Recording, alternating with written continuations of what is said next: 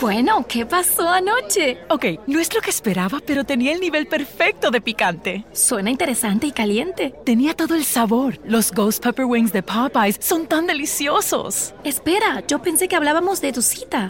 A veces las cosas no son lo que parecen. Prueba hoy los Ghost Pepper Wings de Popeyes por 5 dólares, que tienen el nivel perfecto de sabor y picante. Por tiempo limitado en restaurantes participantes de Estados Unidos. Precio puede variar. Impuestos extra.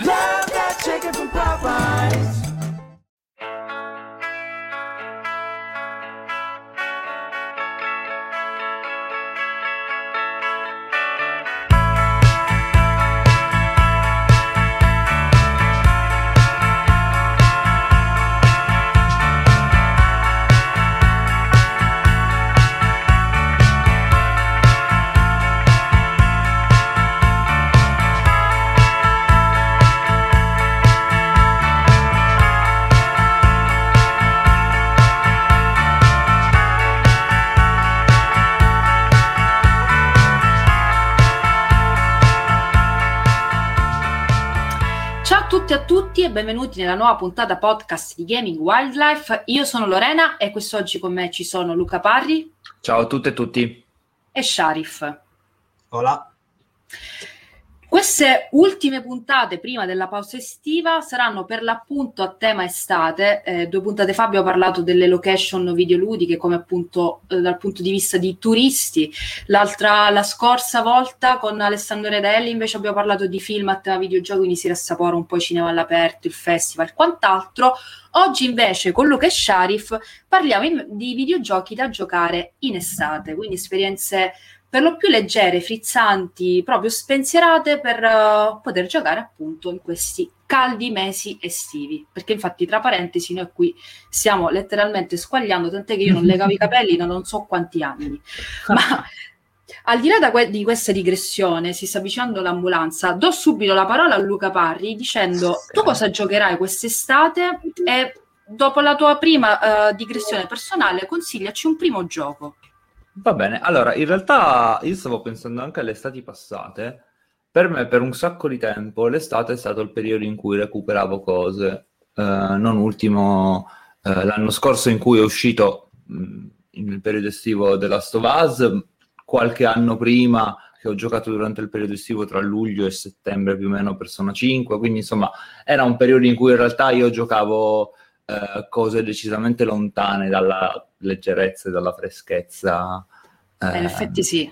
estiva. Anzi, addirittura io mi ricordo 2016 che era uscito No Man's Sky, The Last Guardian, quindi tutta una serie di cose che forse non sono proprio compatibili con eh, quello che ci si aspetta dalla cosa estiva. Però quest'anno invece vuoi per il Game Pass che mi offre delle cose un po' più eh, mordi e fuggi in un certo senso, mi sto dedicando tantissimo e mi dedicherò penso per tutto il periodo che ne seguirà eh, a Going Under, che è un bellissimo dungeon crawler ehm, procedurale, quindi con elementi roguelike, se vogliamo in un certo senso, con il dungeon che si rigenera ogni volta che eh, lo visitiamo da capo e se moriamo dobbiamo ricominciare tutto il percorso dall'inizio.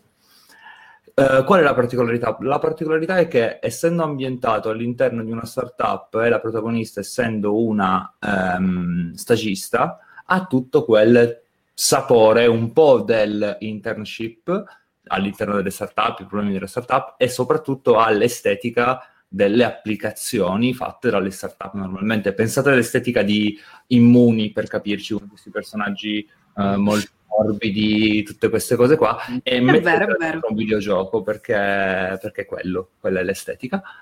E, e infatti dal punto di vista, diciamo, estetico, eh, essendo eh, cose che vanno, essendo appunto la mia professione, oltre che quella del giornalismo, eh, quella della grafica, ha subito preso le mie corde in un modo abbastanza repentino. Eh, altre cose da consigliare, a me vengono in mente decine di migliaia, perché insomma... eh, No, no, con- cominciamo con uno intanto. normalmente quello che mi piace, che sono esperienze molto brevi, esperienze indipendenti, potrei citartene veramente tantissimi.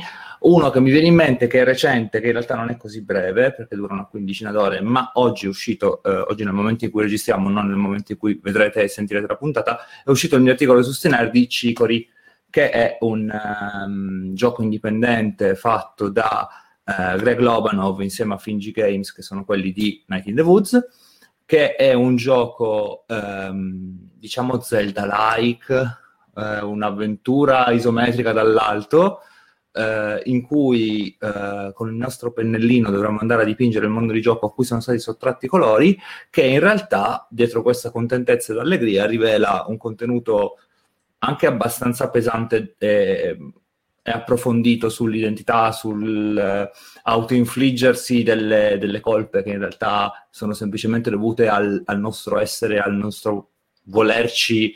Um, voler ripercorrere una strada verso cui identificarci e trovare un, un, modo in cui definirci e stare nel mondo.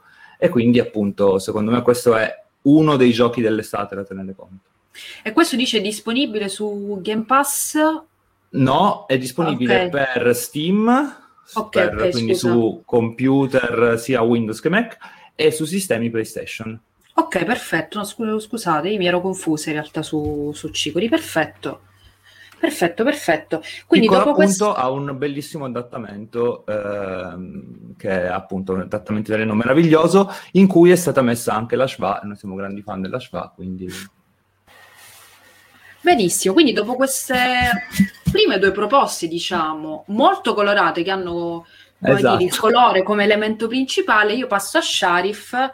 Tu cosa giocherai quest'estate? Eppure tu un primo titolo da consigliare, allora, da recuperare. Eh, io quest'estate mi sono prefissato di fare un, um, uh, un recuperone e di giocare GDR Bethesda e Obsidian e Bello! Pri- avevo giocato soltanto il primo... No, avevo giocato Fallout 3 e Fallout 4, non ho mai giocato New Vegas e The Other Worlds e ho voluto fare... rigiocare Fallout 3 dopo 10 anni e l'ho finito tipo in due giorni, tre giorni, eh, giusto qualche giorno fa. E quindi adesso la mia intenzione è giocare Fallout New Vegas per la prima volta e poi giocare a The Other Worlds, farmi un po' di background Obsidian e vedere un po', anche visto che adesso è uno studio Xbox, eh, arriveranno tutti i loro giochi su, su Game Pass, mi sembrava um, l'occasione giusta. Uh, invece cosa consiglio? Oddio, eh, perché è difficile. Io consiglio di giocare sempre giochi che non si hanno ancora giocato, essenzialmente. Col Game Pass adesso faccio il... Um, lo sponsor per Microsoft ovviamente come sempre, però con il Pass eh, puoi giocare anche giochi che avevi mai giocato, anche giochi abbastanza vecchi, ci hanno messo anche Morrowind su Game Pass. Eh, di solito poi dipende come uno concepisce l'estate, se lo concepisce come eh, momento in cui hai pochissimo da fare, quindi puoi giocarti GDR della Madonna, perché come ha detto Luca prima che pensava a cosa ha giocato l'estate scorse, io ricordo che l'estate scorsa ho giocato The Witcher 3, tutto quanto. e, però vabbè, non so se lo consiglio a chi magari ha poco tempo perché magari va in vacanza oppure non c'è tanta voglia di stare chiuso in casa mm, davanti alla console. Quindi provo, provo con un giochino che è su Game Pass anche, io l'ho giocato su Game Pass, non so se l'ho tolto adesso, che si chiama Carto. Che Molto carino che è un puzzle game eh, molto particolare, eh, visio- ehm, molto cartunesco, visuale dall'alto, e riprende la storia di questa piccola bambina che mh, mm, cade da, da, una mongolfiera, no? da un dirigibile, insieme alla sua nonna cartografa, e mh, mm, insieme a lei cascano anche eh, le mappe del mondo che lo circonda. E l'obiettivo del gioco è trovare le mappe, cioè i pezzi di mappa che costituiscono l'ambiente circostante, e per proseguire è necessario cambiare la posizione eh, fisica del, del, mondo di gioco attraverso i pezzi di mappa che prendi. Prende, è come se dei pezzi di mappa fossero eh, dei pezzi di puzzle e quindi tu puoi aprire la tua mappa e cambiare la posizione di, di, un, uh, so, di, un, di un'area di, uh, di mondo di gioco per proseguire nella tua avventura. È un puzzle game molto carino, molto divertente, molto geniale e spesso anche difficilino, cioè alcuni rompicapo, rompicapi, si dice sì, alcuni rompicapi, rompicapo. Ok, eh, nell'ultima, nell'ultima parte del gioco iniziano a diventare parecchio difficili, ehm, ma molto bellino. È incredibile che sia un gioco, mi sembra o sudcoreano o cinese, non, non mi ricordo. Sicuramente asiatico, controllo al- È, all'istante. è incredibile come un gioco che sia che- un gioco che è essenzialmente un puzzle game che ha una pretesa geniale, una direzione artistica molto eh, Taiwanese. taiwanese, ok? E, mm, è incredibile che abbia anche una forte valenza tematica perché il gioco è suddiviso in diverse aree di gioco, cioè, cioè diversi mondi. Quindi c'è, quello- c'è il paese innevato, c'è il paese eh, col, col bosco, quello col fiume, eccetera, eccetera. E in ogni, in ogni mondo in cui, in cui- in cui ti ritrovi ci sono dei personaggi che si muovono, ci sono delle mini storie, volendo, che vanno tutte a influire al tema principale che è la formazione e soprattutto il ritrovarsi insieme, perché tutti questi mondi di gioco sono in realtà separati, ehm, perché si trovano in diverse, diverse parti del mondo, perché non c'è, non c'è stata possibilità di, eh, di unirsi, tutto quanto, e il fatto che tu sei una piccola bambina cartografa che va a cercare le mappe di, di- di questo mondo, c'è la scusa, diciamo, di poter riunificare tutti i popoli che una volta erano lontani e portarli vicini. Quindi non è neanche così scontato, non è neanche così stupido dal punto di vista tematico, nonostante sia appunto un, un giochino che io ho, ho finito in un mese perché ci giocavo veramente 20 minuti alla volta, però è, mm, non è così scontato, non è molto bellino. Si chiama Carto, come cartografo, però carto e basta. Ok, questo. Perfetto, allora io in realtà a differenza vostra l'estate purtroppo è il, il momento dell'anno in cui gioco di meno, ma semplicemente perché per motivi personali torno a casa in Sicilia e quindi è difficile, insomma, a meno che non sia per lavoro, per delle uscite importanti, ma è difficile che di solito in estate ci siano. Non sto davanti ai, alle ai videogiochi, da qui infatti l'idea anche di proporre eh, esperienze a mozzichi per dire ok, magari ho nell'ora più calda che non si fa nulla, almeno mi faccio qualche partitina. Ma eh, ci sta anche chiaramente la vostra, la vostra riflessione, la vostra versione più che altro dell'estate come momento del recuperone. Ora, io in realtà quest'estate giocherò due titoli, due piccole produzioni di cui però sono super curiosa. Eh, la prima è Chris Tales, che è questo GDR che tra l'altro abbiamo visto in anteprima a Colonia con Luca MB Mhm. eh, nel 2019, che è un, appunto un GDR fatto da un collettivo di studi indipenden- indipendenti colombiani che uscirà a fine luglio per multipiattaforma, quindi Switch, PlayStation 4, Xbox One. Non so effettivamente se ci sarà poi un'edizione next gen. Ad ogni modo, qual è la genialità di questo gioco? Che riprende un po' ehm, l- l'essenza dei vecchi Final Fantasy, ma anche di Persona, perché per, Mhm. per quel che riguarda alcune scelte estetiche. E il, il protagonista centrale del gioco è il tempo, perché la storia, eh, come dire, va avanti sia nel passato sia nel presente che nel futuro. E chiaramente le cose cambiano a seconda dello specchio in cui andiamo, perché almeno nell'anteprima che abbiamo visto noi, lo schermo è tripartito, la parte più a sinistra dello schermo è il, presente, è il passato, centro presente, destra eh, futuro. E insomma, come potete immaginare, a seconda dello specchio cambiano determinate dinamiche anche nel combattimento. Quindi, per esempio, se col team noi stiamo combattendo contro un dragone, possiamo, come dire, tornare indietro nel tempo e quindi combattere contro un cucciolo di drago che ovviamente ha un attacco inoffensivo. Oppure, ad esempio, possiamo far eh, pa- passare nel futuro e combattere quindi contro un drago che è vecchio, quindi ha pochissima resistenza, ma al tempo stesso, avendo l'esperienza da drago centenario, fa attacchi devastanti. Ora, questi sono piccoli, piccoli esempi, eh, però capite tutte le possibilità che si aprono sia in termini di combattimento, ma sia anche in termini di storia, perché questo passaggio tra, diciamo, le epoche è fondamentale, è cruciale proprio per l'avanzamento del, del gioco. Ora ripeto, noi l'abbiamo visto in, te- in anteprima du- due anni fa, ma già stilisticamente a me aveva colpito nonostante, ehm, come dire, quanto mostrato fosse abbastanza scarno nei dettagli. Però appunto immagino, cioè, chiaramente era ancora in sviluppo, però uno stile grafico super, anche questo super colorato, super morbido e molto tenero, che mi ha fatto, ripeto, innamorare subito di, di questo gioco. Quindi sono molto curiosa di, di, provarlo. Tra l'altro dovrei coprire io il titolo per, per Stenerde, quindi leggerete la recensione. Però ecco, sono molto curiosa e già questo è uno dei titoli che sicuramente giocherò quest'estate. Il secondo quindi invece è Vesper, che invece è una produzione italiana, si tratta di, di un platform sviluppato da Cordens Interactive, uscirà il 31 luglio ed è un platform dalla, mm, dal concept uh, futuristico fantascientifico perché il protagonista è un androide, però la componente narrativa è molto forte, cioè, mh, la storia ha un, un, un, ruolo centrale all'interno di, di, questo platform, quindi sono curiosa di vedere bene come si, si, unisce effettivamente la componente narrativa con un gameplay comunque che richiama un po' Limbo, Inside, appunto perché mm-hmm. scorrente orizzontale lento comunque nei ritmi perché devi capire dove nasconderti, devi superare dei piccoli puzzle. Quindi voglio capire effettivamente come si contraddistingue Vesper rispetto appunto a queste produzioni simili, grazie appunto al ruolo centrale che ha la sua storia. Quindi questi saranno i primi due titoli che sicuramente io giocherò. Come proposta eh, vado anch'io su un titolo multipiattaforma leggero ed è Man Eater. Voi l'avete sentito nominare, lo conoscete? Sì, sì, sì l'ho giocato anche parecchio.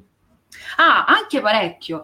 Allora, sì. io lo sto giocando in, in, questi giorni perché, insomma, è disponibile su Game Pass, ma comunque è un titolo multipiattaforma, quindi è recuperabile, insomma, uh, in qualunque piattaforma voi preferiate giocarlo. Però per fare un minimo di contesto al solito, che ancora non ho detto la parola contesto in questa puntata. Protagonista, appunto, Meniter, è lo, uno squalo nostro compito è far evolvere questo cucciolo di squalo, perché partiamo da, da lui che è ancora appunto un cucciolo che si deve una evolvere. Squala, una squala. Una, squala, squala, hai ragione. Una squala. una squalessa. Comunque, questa, questa, squaletta lì, perché ripeto, all'inizio è una squaletta, ehm, deve combattere, deve sopravvivere, è proprio un gioco di sopravvivenza, però come potete immaginare è molto trash e soprattutto non vi è alcuna, uh, come dire, ambizione nel fare divulgazione scientifica. No, cioè. Il, mio, il mio squalo, per dirvelo, la mia squaletta è ehm, color pesca con le striature tigre color nero-blu che ho sbloccato mm-hmm. questa, come dire, questa pelle così uccidendo un luccio aggressivo che mi ha fatto salire di livello.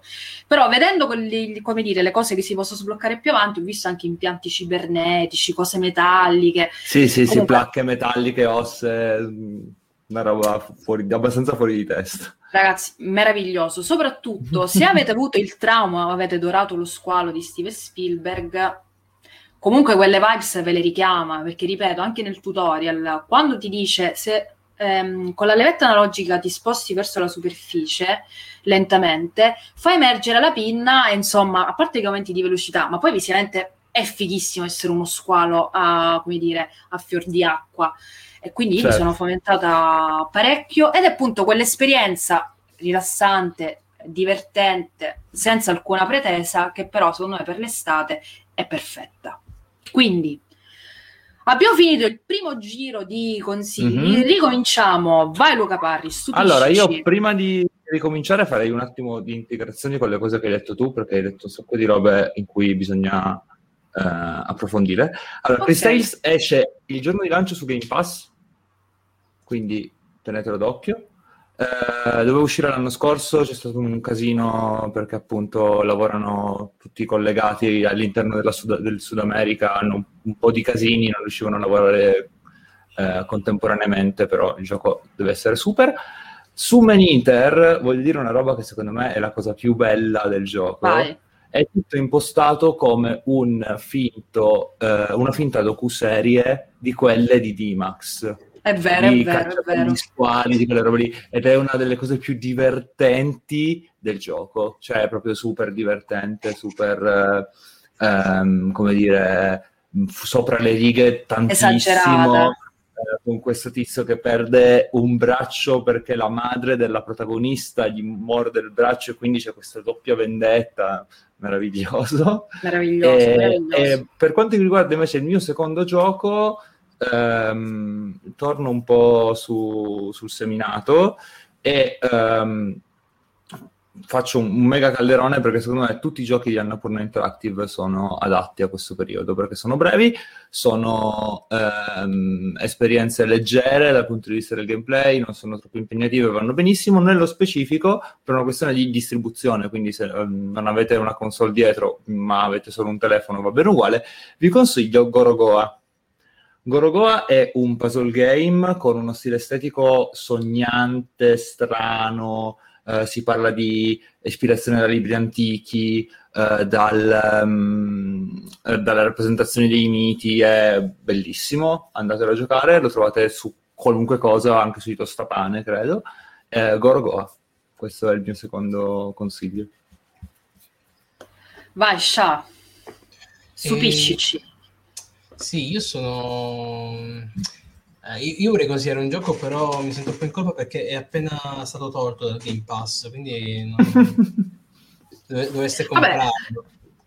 Però mh, se vogliamo mantenere la linea Annapurna, eh, vado più nello specifico con Other Wilds, che non da, mh, da non confondere con The Other Worlds, che è il gioco di Tra l'altro sono usciti, sono usciti praticamente in contemporanea, questa cosa fa Sì. molto ridere. Sì, sì.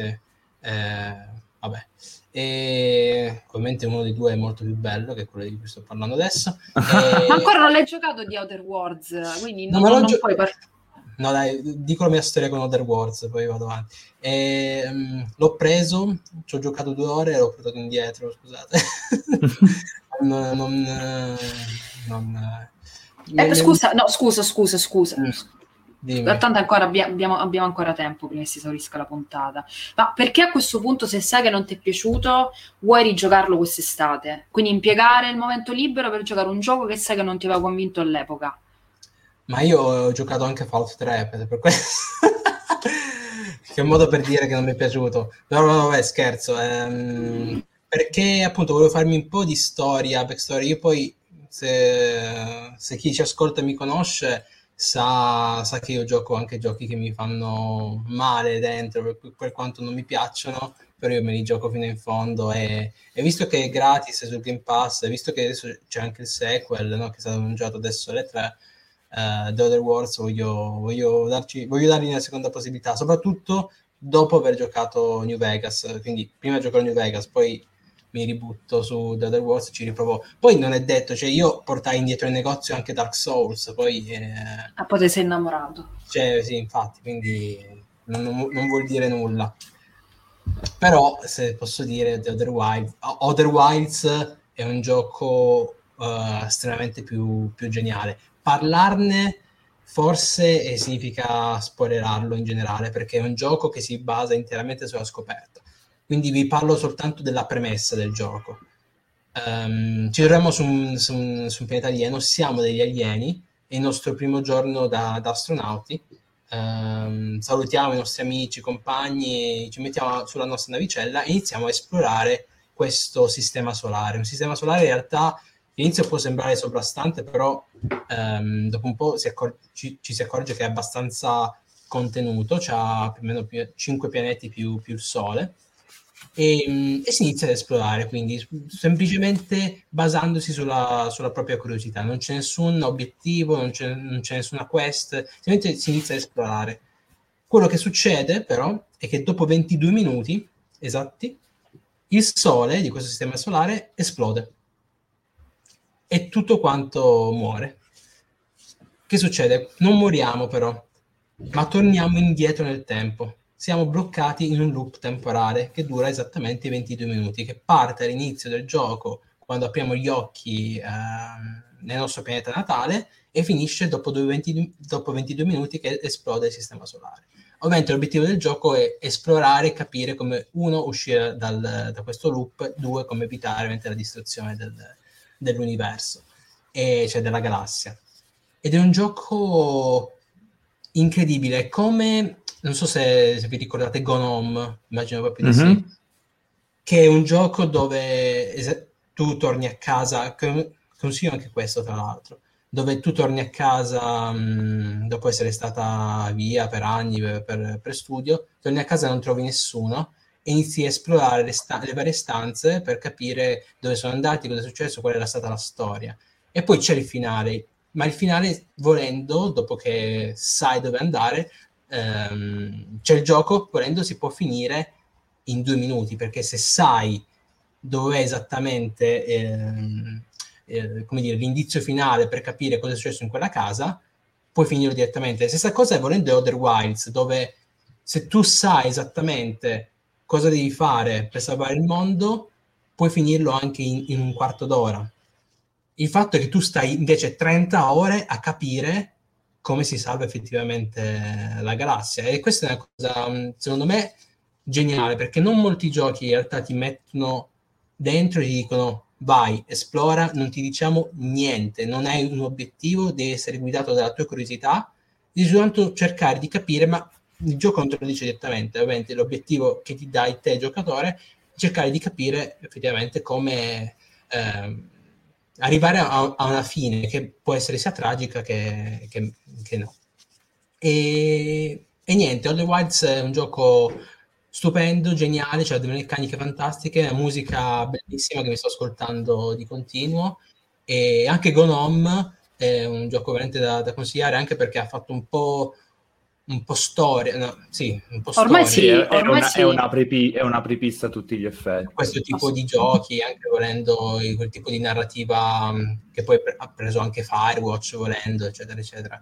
Quindi sì, dai, Gone Home e Other Wilds, poi in realtà sono giochi abbastanza contenuti. Gone Home, volendo, si finisce in una sera, in due o tre ore.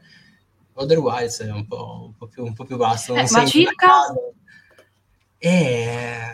C'è Credo una, un doz- una dozzina, una dozzina d'ore almeno, almeno per me me meno. dipende quanto sei veloce a capire e quanto sei bravo a esplorare, perché volendo puoi finirlo in 10 ore come in 30.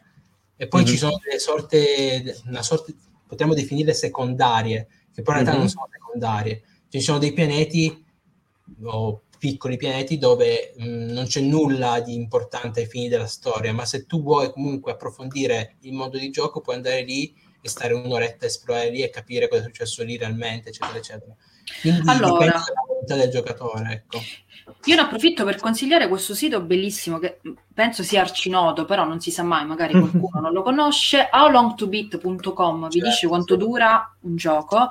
Ora, nel caso di Outer Wilds, la main story è circa 15 ore e mezzo, la main più extra 20 ore e mezzo, e per i completisti invece è quasi 24 ore di Sì, gioco. sì, sì, Vabbè, sì. Si lì. può fare, si può fare, assolutamente sì. L'unica cosa che io ci tenevo un attimo a precisare, faccio come Luca Parri, che insomma mi ha dato degli input con, con, con gli Outer Worlds. Allora, io sono d'accordo che già dal concept Outer Wilds è decisamente più geniale. La particolarità di Outer Worlds è che è un gioco che ti prende letteralmente a schiaffi, però ti fa sorridere. Cioè, nel- nei dialoghi, perché poi il gioco è abbastanza meccanico, abbastanza anche poco interattivo. Quindi tutto il, il fulcro è- sono le dinamiche che trovi all'interno poi dei diversi, dei, dei diversi pianeti.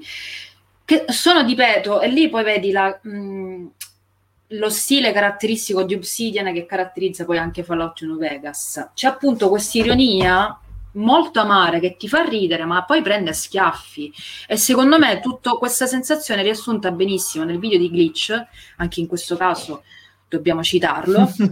Ehm, e se il, il futuro lo controllasse Elon Musk, adesso non ricordo Sì, il titolo sì. preciso, dedicato proprio a The Other Worlds e alla critica che fa sul um, la critica che fa al mondo del lavoro della- del, futu- del presente futuro in realtà poi quella è solo un'esasperazione però a conti fatti verosimile e ripeto farti ridere eh, su, su queste problematiche secondo me ha una qualità incredibile cioè quasi pirandelliana cioè ripeto ti fa sorridere però poi dopo ti lascia quell'amarezza dentro e ti dice mizzica ma noi siamo cioè saremo No, se- così? Se posso dire, l'ho trovato un po', un po' già visto, diciamo, nel senso... nelle meccaniche sì. No, no, ma anche proprio nel- nello scopo, nel senso, forse diventa già visto dopo già due ore di gioco che fai 10 quest di fila e ruotano tutte intorno allo stesso tema, ben venga per carità, non, eh, ci mancano giochi che non divagano.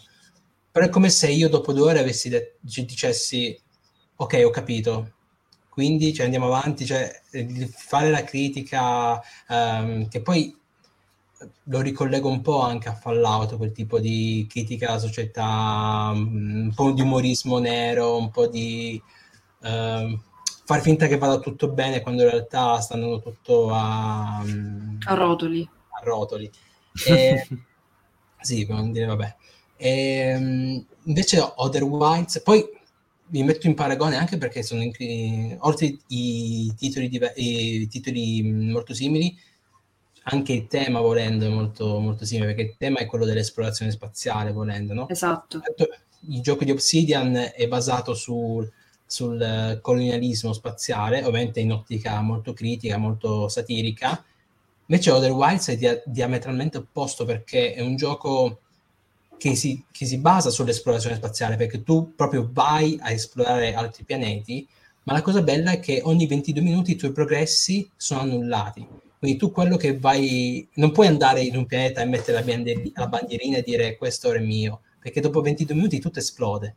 Quindi nulla ha senso da quel punto di vista. E l'unica cosa che progredisce è la tua conoscenza del mondo di gioco. Quindi è un gioco che premia non soltanto non, non la conquista del pianeta, ma la conoscenza del pianeta. È una cosa che, mh, mm, che, mi, è piaciuto, che mi è piaciuta molto e che è altre delle cose che la rende molto più geniale eh, non soltanto dal punto di vista delle meccaniche, ma proprio di come si elabora il tema. È difficile vedere un gioco di spazio, visto che adesso stiamo un po' lavorando anche a un paio di video che ruotano intorno, per glitch, che ruotano intorno a questo tema. È difficile vedere un gioco di spazio che non sia basato sul, sul, su, sulla conquista e sull'evoluzione del, uh, del progresso umano, no? Cioè, in Otherwise non ci sono neanche gli umani, per farti capire.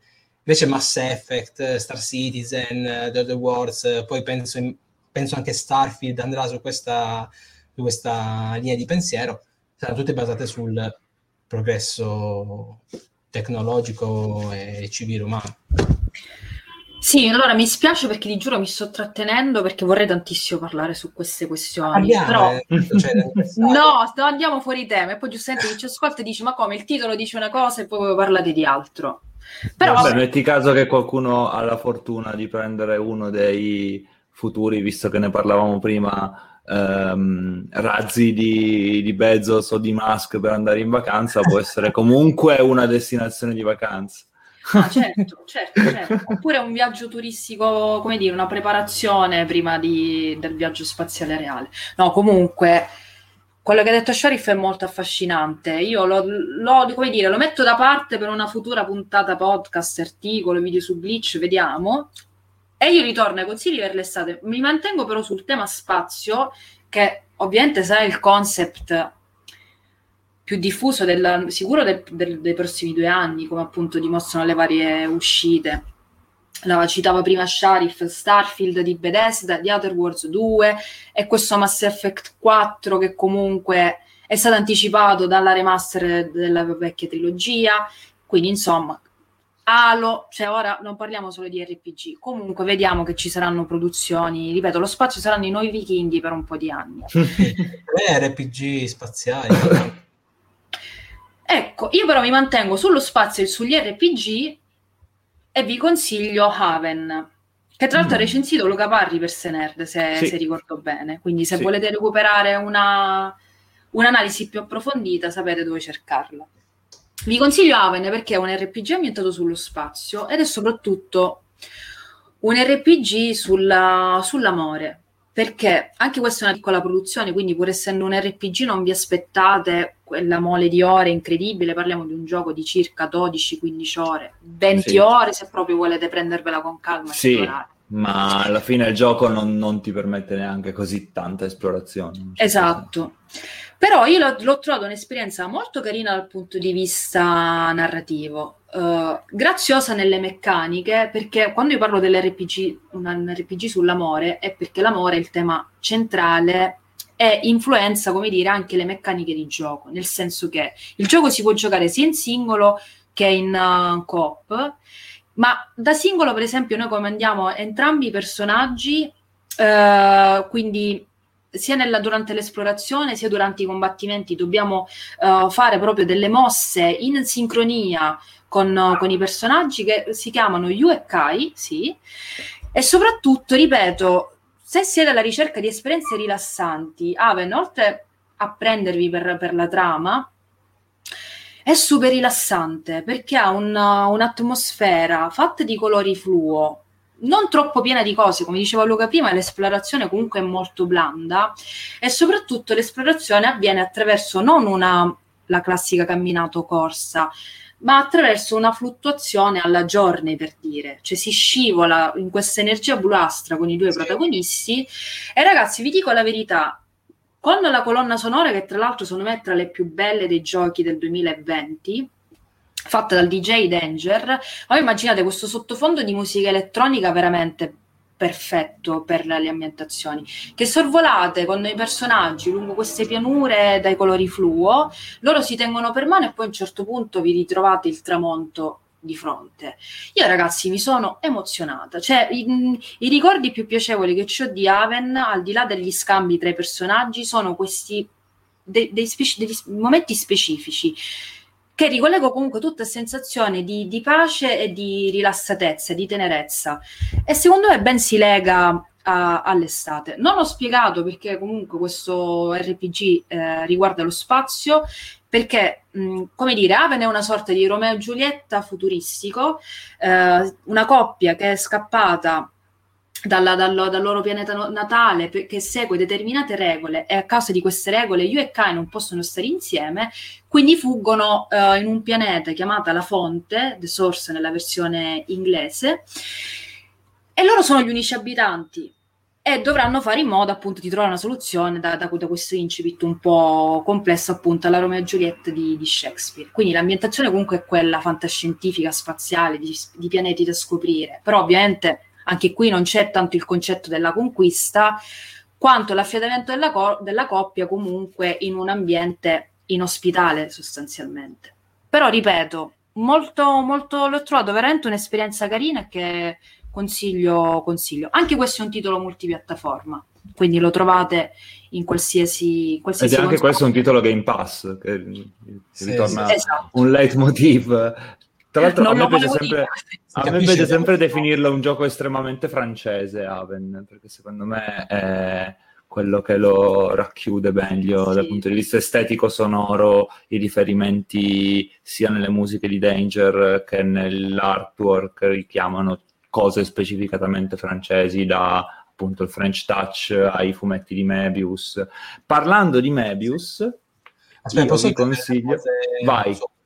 Perché sì per me è splendido pure, è un gioco che ho amato alla follia e mi dispiace che è stato abbastanza, comunque, è passato abbastanza in sordina. Super in sordina. Non abbiamo, non abbiamo detto che gli sviluppatori sono quelli di Fury, il fantastico sì, gioco. The Game Bakers. The Game Bakers. Che infatti riprende un po' l'estetica. Mm-hmm. E cosa volevo dire? Volevo dire che volevo solo una nota aggiuntiva per gli attori e per i dialoghi, che secondo me sono tipo i migliori dialoghi in un videogioco cioè abbiamo i vice, nel senso sono il massimo del naturale e soprattutto come i due attori, perché sono stato appunto, ci sono questi due protagonisti, come li interpretano è veramente allucinante e ti fa veramente credere a quella storia d'amore e anche commuovere poi nel finale, eccetera, eccetera, è, è fantastico. Poi sì, la colonna sonora ti entra nella testa, non ti annoia sì. mai, cioè è sempre, è sempre costantemente musica quel gioco, ma non ti annoia mai, anzi io la sto, la sto, la sto ascoltando da quando l'ho giocato praticamente. Io pure. Da otto mesi che è uscito, è fantastico. Io, io pure, infatti scusa poi Luca ti lascio Vai, parlare, figurati. è passato un po' in sordina, mi ricollega a questa cosa, proprio perché si pensa, cioè effettivamente nelle meccaniche RPG è debole Haven, però se viene preso come un'opera sull'amore funziona, perché come sì, dice ha, Sharif... Ha una naturalezza pro- senza senso. Sì, sì, sì, sì, sì, legate appunto a meccaniche ludiche, però l- l'essenza della coppia tra i momenti belli, semplici, quotidiani, anche a quelli più brutti, più disagevoli, può essere un litigio, un, certo. un qualsiasi cosa negativa, insomma, trova spazio in Aven. Poi, e come dice Sharif, questo aiuta appunto a dare naturalezza alla coppia e resimarti con loro, il loro, scusate. Certo. Hai fatto anche il video riguardo sulla coppia, comunque, su Glitch, se qualcuno vuole approfondire. giusto, giusto, esatto, me l'ho dimenticato, citiamolo, citiamolo. Vai Luca, ci Allora, citavi... no, dico ancora una cosa su, dico ancora una cosa anch'io su Haven, che se volete Dai, sentirvi una roba mentre siete in spiaggia, state tranquille, tranquilli, tutti rilassati, c'è un bellissimo live f- finto di Danger in cui suona tutta la colonna sonora di, di Haven, tutta di fila, eh, ed è super bello, il- sia appunto quello che suona eh, l'artista che il video che i The Game, Bakers gli hanno fatto intorno, perché ci sono Kay e Yu che si abbracciano, c'è tutta una serie di cose carine eh, da vedere, soprattutto contando eh, il periodo storico che viviamo in funzione dei concerti, è, è bello vedere un, un rave finto in mezzo ai boschi, è molto bello. Assolutamente sì. Infatti, Parlando- scusa, vai. aggiungo che chi ci segue su YouTube, a questo punto metteremo il link in descrizione di, appunto, di questa performance digitale Sì. di Danger che effettivamente merita. A me appunto me l'ha consigliata Luca Parri, pazzesca, quindi se potete poi la potete recuperare Super su bello. YouTube. Dicevo, parlando di Mebius, eh, in realtà faccio un piccolo, diciamo che sto barando. Eh, il gioco di cui vi sto parlando in realtà non, non è ancora uscito, esce il 23 di settembre, però, però.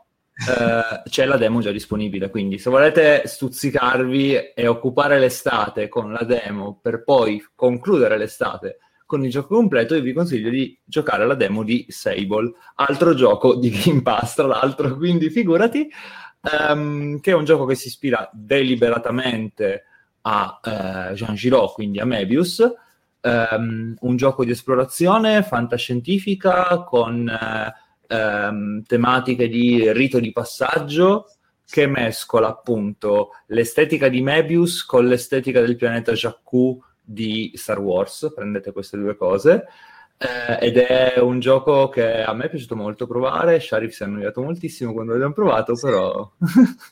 Sì. Vabbè, non, è- non tutti i giochi devono essere divertenti, per carità. ah no, certo, certo, certo. Però Allora- appunto, il mio consiglio è, è Sable. Mi è piaciuta molto questa, questa sorpresa di Sable, Luca. Io lascerei la parola a Sharif per l'ultimo, se abbiamo tre consigli a testa, così concludo io e ci Mhm. avviciniamo alla fine della puntata. Se non hai nient'altro da aggiungere, oltre Sable. Io sono a posto. Perfetto. Ma io consiglio, decido che consiglio un gioco vecchio e un gioco Sony, eh, così non facciamo finta che non siamo pagati da Microsoft.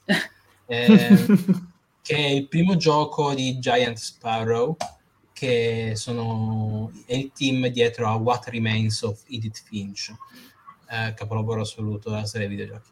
E, che il trovate gioco- su Game Pass, tra l'altro. È vero, sì, Quindi... Torniamo Eh, sempre lì. Comunque multipiattaforme in realtà costa veramente poco, quindi Sì, sì, eh, sì, sì, effettivamente sì, sì, sì. recuperatelo, soprattutto se eh, volete giocarvi Gnome, dopo giocatevi What Remains of the Edith Finch. Sì. Ma giocate Così- anche questo consiglio che è The Unfinished Swan, Bellissimo. che è un gioco del 2012, mi è vecchio davvero, pensavo 2014. E, mm, lo trovate su console Sony, quindi PS3, PS4, ma anche iOS e PC. Così. E- è un gioco stupendo, praticamente inizia il gioco è tutto bianco e l'unica cosa che puoi fare è sparare. Ma cosa spari? Spari palle di vernice nere.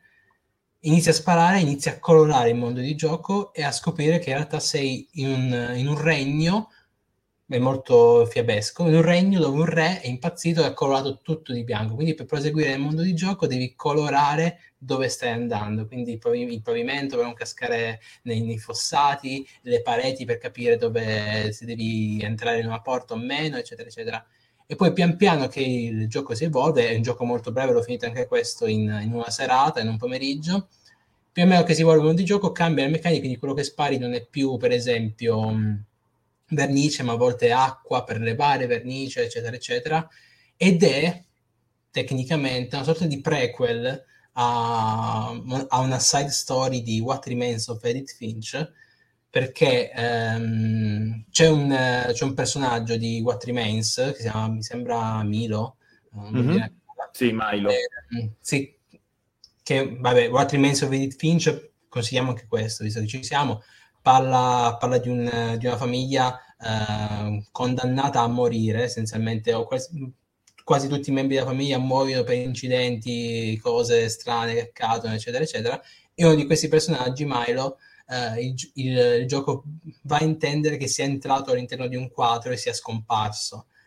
E chi ha giocato The Infinite Swan capisce che quello è il re del, del, gioco. Quindi, se volete anche, magari se avete giocato soltanto What Remains e volete approfondire cosa è successo in quel maledetto quadro con, eh, con Milo, giocate da Infinite Swan, che è un gioco eh, nel, nel, suo piccolo molto, molto geniale e divertente. Fine. Ma figata! Io sono tra quelli, appunto, mi sono prenotata tra quelli che ha giocato What Remains of Edith Finch. Eh, mi manca questo, quindi, quindi mi tocca. Ma tu avevi detto che consigliavi due titoli, io sbaglio uno vecchio No, solo que- eh beh, questo, questo soltanto. Ah, sì, ok, sì. io ho capito uno vecchio, un altro, ok. No, io Bellissimi, ragazzi. anche What Remains, visto che ci siamo. Ah, questo. giusto, giusto, giusto. Uh, consiglio su, su cui sono, sono stra d'accordo. Io mi sento quasi banale a dire, a dire il mio ultimo per concludere. È un altro gioco coop, ma questo è obbligatoriamente coop, ed è It Takes Two, che è un Wow. gioco, anche questo, una piccola media produzione eh, di Hazelite Games, quindi vede Joseph Fares, già noto per Way Out, ehm, Brothers Fratello Son. Co- o- comunque, eh, It Takes Two, come dicevo prima, è un'opera che si gioca obbligatoriamente in coop, sia locale che multiplayer. Anzi, chi compra il gioco ha il codice amico che può inviare a un amico per, po- per poter giocare insieme, ognuno da capo da casa propria con, con la propria console, se non erro, tra l'altro, e sia Mhm. crossplay. Sì, sì. Sì. E allora, cosa racconta It Take- It Takes Two? I protagonisti sono marito e moglie sulla via del divorzio, si ritrovano eh, un giorno da essere dei normali esseri umani a essere dei pupazzetti, una di, di- di legno se non erro e l'altro di, non lo so, Argilla. comunque, Argilla. esatto, di argilla, perfetto. Perché eh, insomma sono stati rimpiccioliti secondo una magia voluta dalla figlia che soffre nel vederli così distanti, così insomma sul- sulla via del divorzio. Allora, nonostante questo incipit comunque molto, molto triste, abbastanza pesanti, è stato uno dei giochi dove io ho riso di più in assoluto nella Sì, mia è, vita. è davvero esilarante. Poi ha una... Non ha voglia di eh, renderti pesante il tema. Non so se mi, mi- mi spiego. Cioè, il, il gioco è chiaramente dal punto di vista della bambina, eh, è impostato in quella maniera lì, deve far Esatto. ridere, deve essere leggero, deve essere ironico. Loro due sono mortali per quanto fanno ridere, quanto sono simpatici le, le urla di lui quando Ma si spaventa sono meravigliose. Sì, sì, sì. Cioè, già loro quando bellissimo. saltellano e Ah. corrono, io mi intenerisco, sono troppo carini. Lui Io con infatti- tutta la pancia in fuori quando corre. Sì, lei invece super agile, ma proprio con quelle manine. Lei è veramente adorabile con quelle polacchine, niente, troppo bellina. Però il succo qual è? Che questo gioco, innanzitutto, comunque pure lui si tira un po' di ore, sa che 12-15 ci arriva, se non Eh, Sì. bel po', male. sì. Dura un bel po', però ragazzi, anche questa è un'esperienza sempre varia, perché nei panni di questi due genitori si ritrovano a esplorare la casa che ovviamente, oltre a essere gigantesca, ha tutto quell'elemento fantastico dovuto al punto di vista della figlia. A parte il fatto, senza fare spoiler, c'è una delle scene più traumatiche proprio nella storia Madonna. del gioco, che in confronto della Us parte 2, ciao, L'elefantino. quello- pazzecco. Eh, Esatto. sa- basta, non diciamo più nulla perché questa Ok. scena capolavoro ma distrugge il cuore. Però come diceva Luca, effettivamente è molto frizzante, proprio grazioso e carino, fa sorridere tantissimo, però la sua storia ce l'ha perché Sì, emoziona. sì, certo, certo, certo. certo. Intenerisce veramente in tantissime parti, forse mi sono pure commossa. Qual è però appunto la particolarità di questo gioco? Oltre al fatto a divertire sempre perché cambia sempre, e ripeto, tutto fa in modo, qualsiasi elemento di Text 2 vuole fare in modo di divertire, ripeto, dalle animazioni all'espressione, agli effetti sonori, ai dettagli delle varie location, ai poteri che si sbloccano livello dopo Mhm. livello, qualcosa veramente di, di incredibile. Ed è il consiglio che do maggiormente è quello se potete di giocarlo proprio col col vostro partner, con la vostra partner amorosa, perché mh, secondo me, essendo là il legame, il legame amoroso il tema principale, secondo me una serie di riflessioni sono comunque abbastanza potenti. Sì, magari non così impattanti come quelle di Haven, però, però no, sì, no, anche perché non, no. non, vuole, non vuole essere quella cosa. Quindi... Però, il, come potete immaginare, essendo un coop, bisogna dialogare, bisogna anche bisticciare a volte in maniera simpatica, per carità, però ripeto, è una, un, un'esperienza veramente divertente, o se no è d'estate magari, c'è troppo caldo per uscire, c'è troppo caldo per fare qualsiasi cosa, birrettina e text you in compagnia pa- del parte, della partner, ma anche appunto di un amico o di un'amica, fidatevi, funziona, funziona alla grande. Quindi... Mm, posso aggiungere, è un gioco, secondo me, molto Nintendo, se, se posso dire. Anche In che come... senso? Per Perché... come viene percepita Nintendo, sì. No, Più ma non, non, non dico è, è, è, cartunesco, infantile, quel che è. Ok. Dico, mm, per l'uso geniale delle meccaniche, perché mm, è un gioco okay. che mm. cambia meccanica ogni 20 minuti, è incredibile. Ci sono decine e decine di meccaniche diverse e mi ha ricordato appunto come ogni livello, per esempio di Super Mario, ti va a cambiare l'ambiente, ti, va, ti propone nuove meccaniche, eccetera, eccetera. E um, secondo me c'è, tipo, c'è lo stesso tipo di filosofia di, di, design, cioè inventare sempre qualcosa di nuovo. Quel gioco è veramente incredibile, c'ha scoiattoli parlanti, c'ha libri magici, cioè, è un, è un viaggio nel, viaggi nel, i viaggi nel tempo, i viaggi nello spazio, sì, sì. La, la, la, guerra, la, la, bella guerra degli scoiattoli, capolavoro davvero. Mm, ora non, ma veramente il mondo della, il mondo della musica, raga, veramente, eh, se sì. non vi è capitato di giocarlo, uno spettacolo si per tutti, per si, occhi. Si picchia, si guida, si salta, si, ci si arrampica, è, è, un bordello di meccaniche, è molto, molto geniale. Ma soprattutto si ride, ripeto, ver- veramente un gioco che... Tantissimo di- è impo- impossibile non divertirsi, almeno che non abbiate il cuore di pietra e proprio avete deciso no, questo gioco è brutto e quindi io dirò che è brutto, perché se no non, non... Comunque, mi sembra che in 50 minuti abbiamo dato un bel po' di, di consigli molto vari tra di loro, infatti sono molto, molto contenta. Direi di sì. Io mh, ringrazio Luca Parri e Sharif per la loro compagnia e per uh, i loro consigli. Ora, insomma, queste saranno le puntate finali del podcast, però non temete, questa non è l'ultima, quindi vi do appuntamento alla prossima puntata. Ciao! Ciao! Ciao!